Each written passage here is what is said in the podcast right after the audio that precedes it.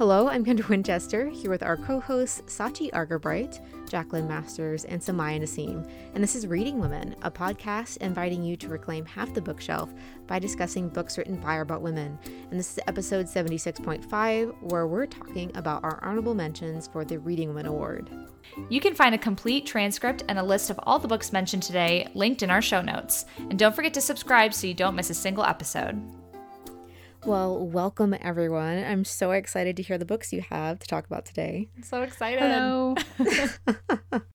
uh, so, this is something new. We've never done this before, but before this year, we never had uh, as many co hosts before. So, this episode is all about the honorable mentions that Sachi, Jacqueline, and Samaya have, and they each will pick one fiction and one nonfiction pick uh, for their honorable mentions. So, we're I'm just so excited to hear what you guys have to talk about today. I'm excited for the opportunity um, to talk about uh, two books. So, thank you for the platform for this. I was thinking last year, I think this was around the time where we were confirming that we were going to be co hosts and contributors. So, I was thinking, like, oh, yeah, what were we doing around this time last year? And it's crazy how much has changed in this short amount of one year. So it's really cool that uh, to mark that, uh, we can talk about some of our honorable mentions for our favorite books this year. Yeah, and I was really excited to share two of my favourite books of the year, particularly because one of them is an Australian title and it's one you can get over here, which I feel like is an achievement in itself sometimes. But yeah, I was really excited to, to share two of my favourite picks for the year with you all. Yeah, I can't wait to share what I've selected for this honorable mentions episode. Uh, but before we get into our honorable mentions, uh, we have some bookish prize news. Yes, it's been quite a week in the literary prize world. Yes. So, first, we have uh, the two Nobel winners. So, if you might remember last year in 2018, there was no winner. So, they announced two this year one for 2018 and one for 2019. And uh, Olga Tokarczuk won the 2018 Nobel Prize for Literature, which is really fabulous. I do, I do like her. Yes, and I think that announcement has been very well received in the literary world. I think a lot of people were happy to see her work recognised. And the 2019 winner was Peter Handke. This has had a, a bit of a backlash. Uh, he is an Austrian author. It's come out in the news pretty quickly after the announcement that came out was that he has been associated with uh, some war crimes denial, particularly for supporting Milosevic in Bosnia. But the PEN organization has actually come out with a statement saying that, you know, they don't think that this should have happened, that someone who would deny uh, such war crimes existed and support uh, certain political parties that would do such a thing should have been celebrated uh, with this award, which is really interesting uh, because typically the PEN organization is really in support of authors and free speech and, um, and you know, and they do all sorts of different things for authors. But the fact that they are coming out and saying this, I mean, it's not, it's not great. Um, and considering how much drama has been with the Nobel Prize. The fact that they picked two people of European descent, and we love Olga, she's fabulous. But you would think that they would try to progress and kind of de westernize the prize, but that's definitely not something that they seem to be interested in. So yeah, I know. I've seen a lot of criticism online, you know, both on two fronts on that the fact that it is very Eurocentric still, but also based on the fact that the Nobel is very much like a career recognition award as opposed to something like the Booker, for example, which is very book specific. So this award isn't just isolating his works in a literary sense, it's also looking at his broader contributions. And, you know, it's problematic to do that. It just seems like they stepped out of the frying pan into the fire of their own making.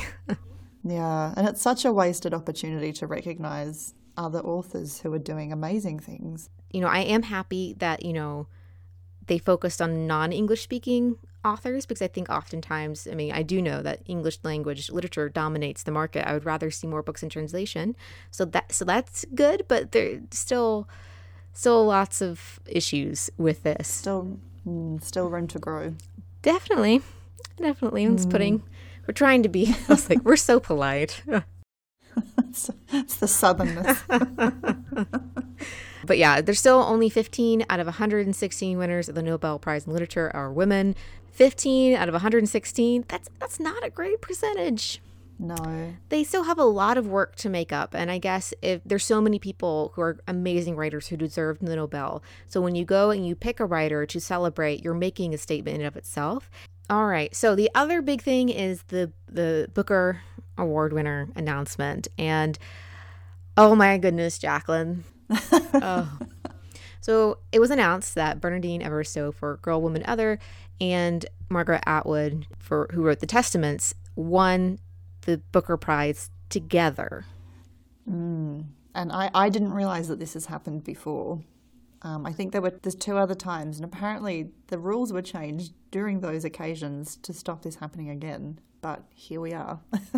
so what is really frustrating about this uh, occurrence is that the Booker Prize, unlike the Nobel, is supposed to be about just one book. It's not a career look. It's not how prestigious the author is kind of prize. It is a single book prize, one book against another book, in theory, equally. But I feel like this was kind of a cop out from the judges because they didn't want to snub Atwood. But, you know, Bernardine is the first black British woman to win the Booker Prize, and she has to share with a, you know, well established white lady. That's very frustrating. Yeah, and I, I have not read either book, so I can't comment on the substance of the books. But from people that have read both, a lot of the commentary that I'm seeing is that The Testaments is a good book, but not a great book, and that they feel like the recognition she's being given with this prize is largely to do with her her career and the culmination of her works as a whole, as opposed to being about this book. And I think so many people have just raved about Girl, Woman, Other, and you know really praised it for being a stunning book. And it does feel like that the achievement that Evaristo's had as the first black woman to win this prize, and with such a fantastic book, has been diluted with having to share the prize and having to financially share the prize too. Like they're splitting that prize money. Yeah, and I believe Grove Atlantic is publishing Girl, Woman, Other in the US sometime in the near future. December. December, okay. I feel like a really good takeaway from all this is to go buy Bernardine Evaristo's book and read it and talk about it and share it with people. That's a really good way to respond to this, I think. So each year for the Reading Women Award, we pick six fiction and six nonfiction books for our short list. And those are our favorite books of the year. And then we pick uh, an award winner from each category. Uh, but this year, as we've mentioned at the top of the show, we wanted our co hosts to be able to talk about their favorite books. Now, we have forgone some of the detail kind of rules, but as long as it's published in America and is by a woman, anything is up for grabs, which is really exciting because some of the picks that you guys have picked today are ones that I'm just so glad I get to see mentioned because they definitely deserve more attention. Yeah, I'm really excited about both of my picks, and my uh, first pick is one of those type of genres that we haven't covered in the past. So I'm really excited to highlight that today. So first up is our fiction picks. Uh, so Sachi, I think you have the first one. Yeah. So my first pick today is my fiction title, and that is This Time Will Be Different by Misa Sugiura. Um, and just a brief kind of description of this book. This is a YA title, um, so a genre that we typically haven't put in the shortlist for. So I'm really excited to talk about this today. And this follows Chisaki Joan or CJ Katsuyama. And she's a 17 year old Japanese American girl raised by her mom and aunt. And her mom is this really intense kind of career woman that is in this really, really high powered job. And she really wants CJ to like follow in her footsteps and like have this really, really big, successful business career. And CJ is really more just perfectly content with working with her aunt in the family flower shop. so her mom really is pushing her one direction and she's kind of running more towards her aunt and the biggest point of contention between the, these three women is that the, the flower shop hasn't been doing well over the past couple years and holds a lot of sentimental value because it has been in their family for generations. And so the shop is in danger of being sold to this really wealthy family in their community. Um, and this family has their names plastered all over different types of buildings and all, and all these things. They own this really large business and they are trying to purchase this shop because of its location. And this is the same family who swindled their way into owning their family's property when CJ's grandparents were sent to a Japanese internment camp in World War II. So it's this really problematic thing of this wealthy family has their wealth based off of this really large food business. I think it's a food business. And the farmland was uh, that they've cultivated to have this really large business was from a lot of the Japanese people in the community who were sent away and really wasn't weren't able to negotiate good prices for the land. So the ownership issue really expands farther out in the community and sides are are taken and secrets get out to the local newspaper and media. CJ finds that she becomes really passionate about this issue of the flower shop potentially being sold and that really stems kind of into this coming of age story for her to really fight for something that she believes in since she's kind of been impassionate about things in the past.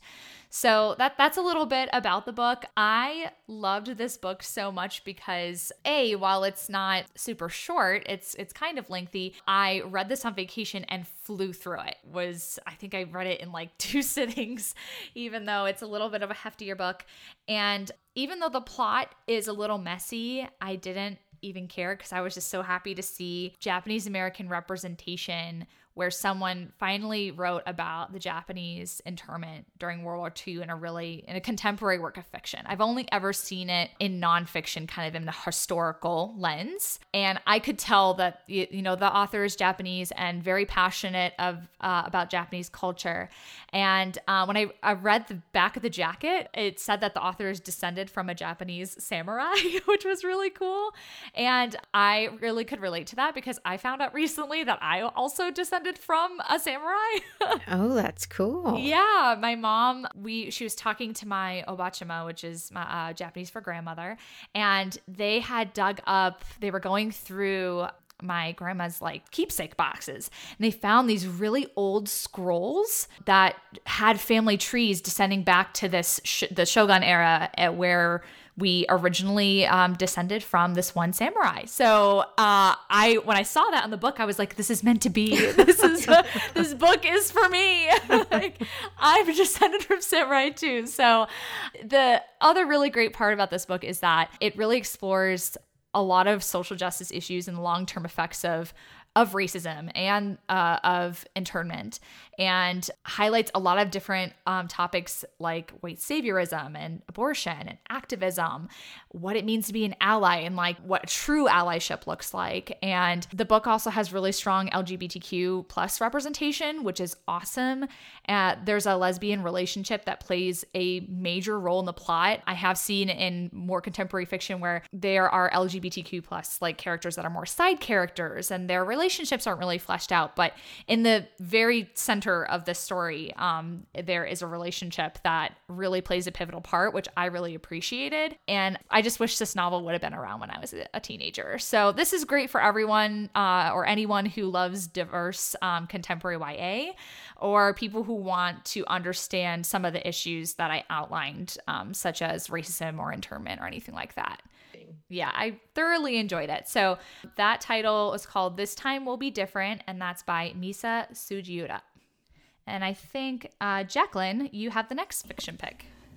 Thanks, Sachi. So, the first book that I wanted to talk about is The Museum of Modern Love by Heather Rose, and that is out from Algonquin Books here in the US, and it was published in November last year. So, I'm just getting in with the parameters of the prize. But this is a really exciting title that I want to share with you all because it's been a very celebrated novel in Australia. It won the 2017 Stella Prize. And for those of you who don't know, the Stella Prize is a very well publicised and well celebrated acknowledgement of Australian women writers uh, in fiction and non fiction. So, yeah, she was the 2017 winner. So, when I saw that this was coming out in the US, I was really excited and I managed to find it as an audiobook as well. So I, you know, read and listened along. So this one has a really different plot and it's one that I still keep thinking about like months after finishing it. And essentially it's following a real life performance art that took place at MoMA in New York. And that was the Marina Abramović, uh, The Artist is Present. And what this essentially involved, if you haven't heard of it before, it was an exhibit where Marina would sit down in the atrium of MoMA and she'd be at a table and people were invited to sit opposite her. And for the, the time that she was sitting there, I think she literally sat there all day for 75 days, she would just not react. And she wouldn't give any kind of, you know, communication or anything like that with the person that was sitting opposite her. And people could sit for as long or as little as they wanted, um, from what I understand. So within this sort of setting, we're then following several character perspectives, and I guess the central one that we start with and that everything else kind of spans off from throughout the novel is Arki. And he's a film composer, and he's recently separated with his wife, and she has given him this uh, last promise that she wants him to fulfill. And and we basically are following how he deals with this. And part of this is that he comes across Marina Abramović at MoMA. And the, the narrative that follows is really his experience interacting and viewing the art and how he comes to come into contact with different characters. And some of the other threads that we hear from in the story are people that he's interacted with through this exhibit. And the reason that I wanted to share this with you all is that I just think it's such a fascinating exploration of performance art without necessarily being a book about art. I know that often puts a lot of people off reading books about art, but this one really looks at relationships, whether they be friendships or romantic ones, and how these intersect with how different people connect with art, uh, particularly performance art. And the other thing that I think is really interesting is we get a real insight into what it means to be part of performance art from the artist's experience. So we hear a lot about Marina Abramović and the sort of really disturbing insights into some of her performance art. So the pain and physical danger, not so much in the the MoMA exhibit that is the focus of this story, but some of her past performance art.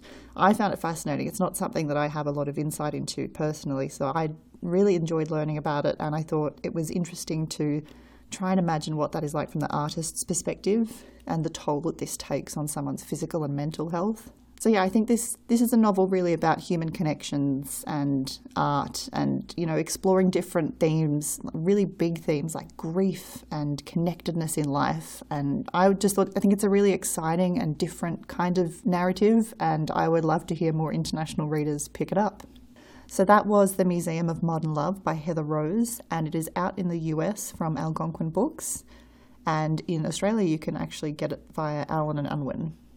And Samaya, you have the last fiction pick for the honourable mentions. So I've selected To Keep the Sun Alive by Rabeah Ghaffari. Like a five act tragic play, this book is divided into five sections. It's a family saga, but it's also a narrative that depicts the unraveling of a nation as it goes through revolution. So, this novel is set in Iran during the, the 1979 revolution. That was a turning point in the country's recent history. Iranian society was at a point when the growing religious uh, ideology that favored traditional and conservative life was actually pushing back against the rapid westernization in the country. So there's political tension that is slowly brewing throughout the novel, but the revolution is portrayed as it is experienced by one family. The members of this family are different kinds of people who represent different sides of Iran in a way. So uh, I like to say that this family is like a microcosm of Iranian society. You have the mullah, who represents the religious community. You have his nephew, who renounces Iranian culture in favor of a Western aesthetic. And you have other people who actually don't necessarily fit within a label or particular type of lifestyle.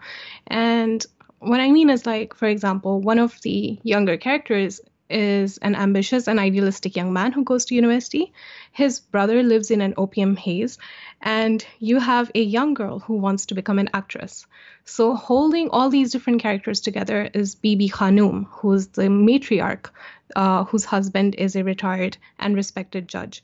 Many of the scenes in this book take place at the orchard at Bibi Khanum's house. This is where the family comes together despite their differences almost every Friday. She is depicted as a strong older woman who's taking care of so many people. She is generous and loving, and at the same time, she is sensitive to the changes that are happening in Iran.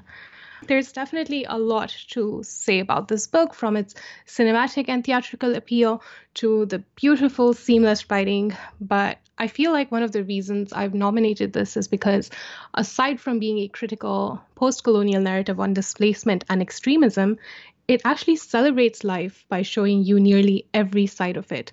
It gives you young love, it shows you love that has stood the test of time and society. There's also grief and loss, mental health, characters who feel alienated, and it's it also humanizes characters who are outcasts in society. But most of all, the orchard at Bibi Khanum's house is like a safe space, a sanctuary, and I feel like our societies today are in need of spaces where people can come together despite their differences. So I would say that everyone should read this book because it's the kind of story that captures life in moments of transition. It takes a look at displacement, culture, being a part of a fracturing society. And I think it's incredibly timely and definitely a book that examines how the clash of ideologies in a society can impact life at every level. And I feel like that is something that our world is going through in so many ways. So that was To Keep the Sun Alive by Rabeah Ghaffari, and that was the last book that we have selected for the fiction honorable mentions. And we'll be back with more from this episode of Reading Women after a word from our sponsor. So, the sponsor of this episode of Reading Women is Hingston and Olsen and they have created a new short story advent calendar for the 2019 holiday season. So, remember when you were a kid and you had these little advent calendars? Remember the thrill of opening a new gift every morning and the surprise of never knowing exactly what was inside? Well, now you can discover that joy as an adult and with a new literary twist thanks to Hingston and Olsen. So, they're the makers of the short story advent calendar and it's a deluxe set of 25 individually bound short stories that readers open one by one on the mornings leading up to Christmas. Each story is sealed, so you won't know what's inside until the morning you open it. And when you're done reading, visit shortstoryadventcalendar.com for an exclusive interview with the author of that day's oh, story. That's so cool. So these are literary, non religious short stories for adults, and they come from some of the best writers in North America and beyond. The 2019 edition includes stories from Pulitzer Prize winner Anthony Doerr, Omar El Akkad, Lauren Groff, Jack Pendarvis, Casey Plett, and many more. So don't wait until December the 1st. Order your copy today from shortstoryadventcalendar.com and enter the promo code Reading Women at the checkout to get 10% off your purchase. So that website again is shortstoryadventcalendar.com and the promo code you'll be using is Reading Women to get 10% off your order. Thanks so much to Hingston and Olsen for sponsoring this episode of Reading Women, and all of their information will be linked in our show notes.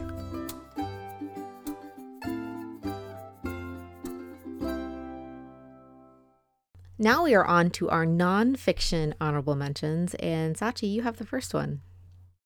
So, my nonfiction uh, title that I'd like to discuss today is Know My Name by Chanel Miller. And while my first pick was very fun and had a balance of kind of teenage drama and uh, a lot of really important issues, this title is a lot more serious and really takes on those issues with a full force. Know My Name is a recent memoir. I, I, believe it came out only a couple weeks ago by Chanel Miller. And she is also known as Emily Doe and went by Emily Doe during the Stanford rape case against Brock Turner about, I think it was five years ago. And while she rena- remained anonymous throughout the trial, she's now going public with her identity and telling her side of the story through this extremely powerful book. For those of you who might not have heard about this case, um, it came, became extremely famous after where Turner was only sentenced to six months in county jail, even after Chanel gave a really powerful statement at the sentence hearing. And that statement ended up being published in the form of a victim letter on BuzzFeed and immediately went viral with about 18 million views. Chanel was shocked by, by how much interest this garnered. And even though the jail time for Turner wasn't sufficient, Chanel's letter made a case for California law to change. Um, and the minimum sentence for sexual assault cases got changed. Um, and the judge who gave the lenient sentencing was recalled or was fired. This novel gives a lot more context to the, the these events and shows her side of this really difficult case.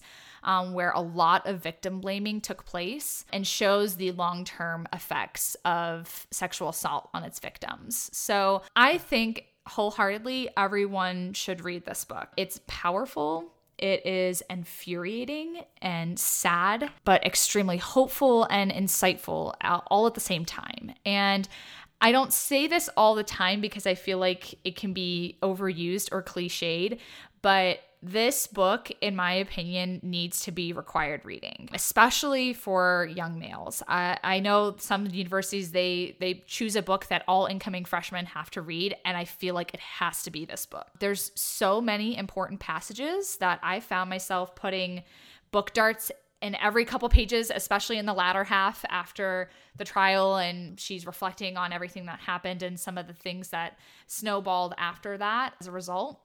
And ultimately this book boils down to privilege and how there are so many double standards between victims and their uh, the defendants of these cases um, especially when the defendant is a white male. One of the most eye-opening things that i saw when I read this is just the pressure that is put on victims of sexual assault to remember every minuscule thing about the crime, whereas we constantly protect or believe defendants rather than victims. Uh, there's an example in the book where she explains if Brock doesn't remember something, it's because it was such a traumatic thing and there were so many things happening so quickly and we should go easy on him. Where when she doesn't remember something, the court is shocked. She, she didn't remember everything. She must be lying. She must be hiding something. She must be keeping something from us. And we don't give the victims the benefit of the doubt. So I remember reading uh, Emily Doe's victim letter when it went viral on BuzzFeed um, in 2016. And after getting to know Chanel over these 300 plus pages, the letter is even more impactful um, than the first time I read it with that context. And everyone should read this. If you want to learn more about sexual assault and what it does to victims and how broken our court system is and how infuriating privilege can be you have to read this. And the Chanel is uh, Chinese American. She is half Chinese um, and half white. And there are a lot of passages too that talk about race and how being even just half Asian really put her at a disadvantage at times when Brock, his like inherent white privilege kind of comes to play in the case. So, um, as a half Japanese person, I really related to this and could see myself in her shoes and and it's terrifying. So I just think so passionately about this. I read this in a really short amount of time and I just want to shove it in the hands of everyone that will listen. So hopefully people pick it up. um, that is Know My Name by Chanel Miller. Uh, and Jacqueline, you have our next nonfiction pick. Thanks, Sachi. So, the nonfiction pick that I wanted to share with you all today is The Yellow House by Sarah M. Broom, and that is out from Grove Press here in the US. And it just came out in August this year, so this is a very new release. So, this is a memoir that spans about 100 years of the author's family and her family history in New Orleans. And the title house in the story, this yellow house, is actually a house that her mother bought in 1961 um, in an area that was at the time a very promising neighborhood, New Orleans East. So, so much of the narrative is following both um, Broom and her family's history and the different social and career uh, trajectories that they follow and her and her siblings and their experience in the education system in New Orleans. And all of these more people based histories, if I can phrase it that way, are paralleled against, I guess, the architecture in their lives. So both New Orleans East, very specifically, within the context of New Orleans broader, and also their, their family home, this yellow house, that really becomes a really powerful image throughout the whole memoir. And I think it's interesting that it's a house or a home specifically because so much of what she explores thematically in this collection is how people connect to home and what home even means in the context of crumbling social infrastructures and racism and class based issues and how these can be so intergenerational and the legacy of that, you know, as you're growing up within a system that um, feels stacked against you from the beginning. So, just on a sentence by sentence level, I found the way that Broom wrote this was just incredibly compelling, and I really felt like I wanted to learn everything about her family. Like, she was sharing so much about uh, all these different issues and her own experience once she left New Orleans as an adult and how she built her career as a, as a writer following, you know, going on to college and working overseas and spending time working for O Magazine uh, which I found really interesting. So, this one's actually currently on the shortlist for the National Book Award, which is really exciting, and I hope that it draws more people to pick it up because it is a fascinating memoir. So, I found this exploration of home as a theme really interesting, and I think a lot of people will find it fascinating because it's it's set in the context of this social history of what's happening in New Orleans at the time and I feel like you can't write about New Orleans and in the time that she's writing about without mentioning Hurricane Katrina, she brings in a lot of imagery with water and actually uses that language instead of using Katrina um, in the way that a lot of other narratives do.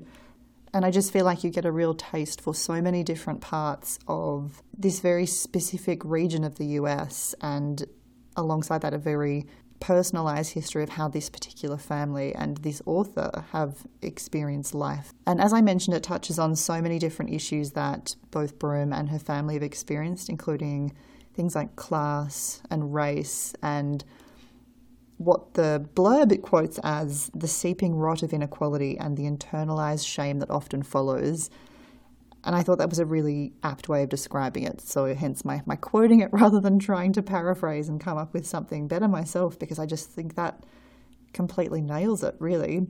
And yeah, I, I love that she's called this book The Yellow House because it is such a powerful image in the book, you know, very literally in the sense that she describes the physicality of the house, uh, but also figuratively, it becomes such an important metaphor for her family and her family's experience in the world. And, you know, she does this across the lifespan of the house. So the house actually gets lost in Katrina, hence the, the interplay with this imagery around water as well, you know, it being a reflection on home and displacement and so many of these other themes that feed into the, the memoir. But one of the things that the blurb mentions is how mythologized New Orleans is as a city. And I think that this is a memoir that gives a really unique tale of that story from a very different perspective than other books cover. So, for that reason alone, I think this is one that so many people are going to enjoy reading and learn so much from and connect with. And I just I can't recommend it highly enough. I think it's brilliant. So that is The Yellow House by Sarah M. Broom, and it is out from Grove Press here in the US. And Samaya, you have our last nonfiction honourable mention.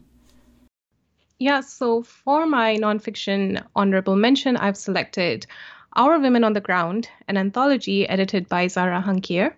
This was published by Penguin Books, and it was actually a discussion pick for October's theme, Cultural Dualities. So, in this book, 19 female reporters talk about their challenging experience while covering a variety of issues in the Arab world.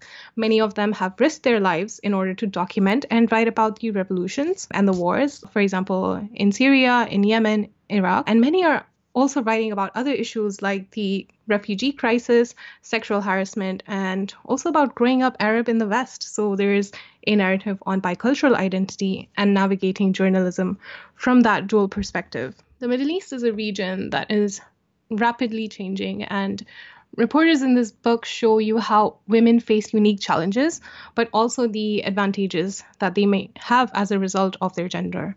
So, in her essay, What Normal, Huwaida Saad writes about the network of Syrian contacts that she established once war broke out in Syria in 2011. This was while being based in Beirut. So, in her essay, we get an understanding of how people, especially men, would be more at ease when opening up to a female journalist. I was actually very intrigued by this because it made me realize that perhaps they're able to speak to her about their perspective is because they may not take her seriously or they may not see her as an authority figure the way that they'd see a man. But this actually works to Saad's advantage, and she's able to access voices that most journalists were not able to once communication with Syria became obscure. In Our Women on the Ground, we have 19 essays, and that's 19 very powerful, unique, nuanced voices that are giving perspective to a region that has predominantly been talked about from a male perspective, whether it's male journalists covering issues or men being interviewed. What this book shows you is that women have advantages that help them. Women, for example, have access to other women and spaces that men do not. And I think the world sees the Middle East from a masculine lens, so there is a definite need for female voices to give a more balanced perspective of the region. Another important impact of this book is how it breaks barriers and it dismantles stereotypes about women living in the Middle East, who are most often portrayed as weak, dependent, and lacking agency. What these narratives show the reader is the bravery, the courage, and the pure strength that women in the Middle East have developed as a result of their circumstances. I must say that this book was overwhelming to read because it shows you how we can become desensitized to violence and brutality. But at the same time, it also shows you how to hope in such a reality, how to keep fighting, and how to become resilient. I am so fascinated by each of the women who shared their stories uh, and the women they wrote about, and the introspection that has actually gone into every single experience. Reading this book is likely to change your perspective. So I think everyone needs to read this because no matter who you are, what kind of interests you have in literature, in life, there's no way that you understand the Middle East from the perspective of women. So these voices need to be amplified. And the way to do that is by encouraging more people to read Our Women on the Ground. And that was Our Women on the Ground, edited by Zara Hankir, the last nonfiction honorable mention in this episode. All right. Thanks to all of our Reading Women co hosts for a wonderful year and for talking about these books. Uh, we greatly appreciate all the hard work they do, and they have done a fabulous job. Uh, so, if our listeners are looking for more wonderful recommendations, uh, where can they find you all across the internet? Um, you can find me on Instagram at Sachi Reads. And you can find me on Instagram at Six Minutes for Me. You can find me on Instagram at samaya.books and you can find me on Instagram and Twitter at KD Winchester. If you haven't yet, please leave us a review in your podcast app of choice, and thanks to all of you who have already done that. Many thanks to our patrons whose support makes this podcast possible. To subscribe to our newsletter or to learn more about becoming one of our patrons, visit us at readingwomenpodcast.com. Be sure to join us next time when Kendra and Autumn will announce the Reading Women Award shortlist. In the meantime, you can find Reading Women on Instagram and Twitter at The Reading Women. Thanks for listening to Reading Women.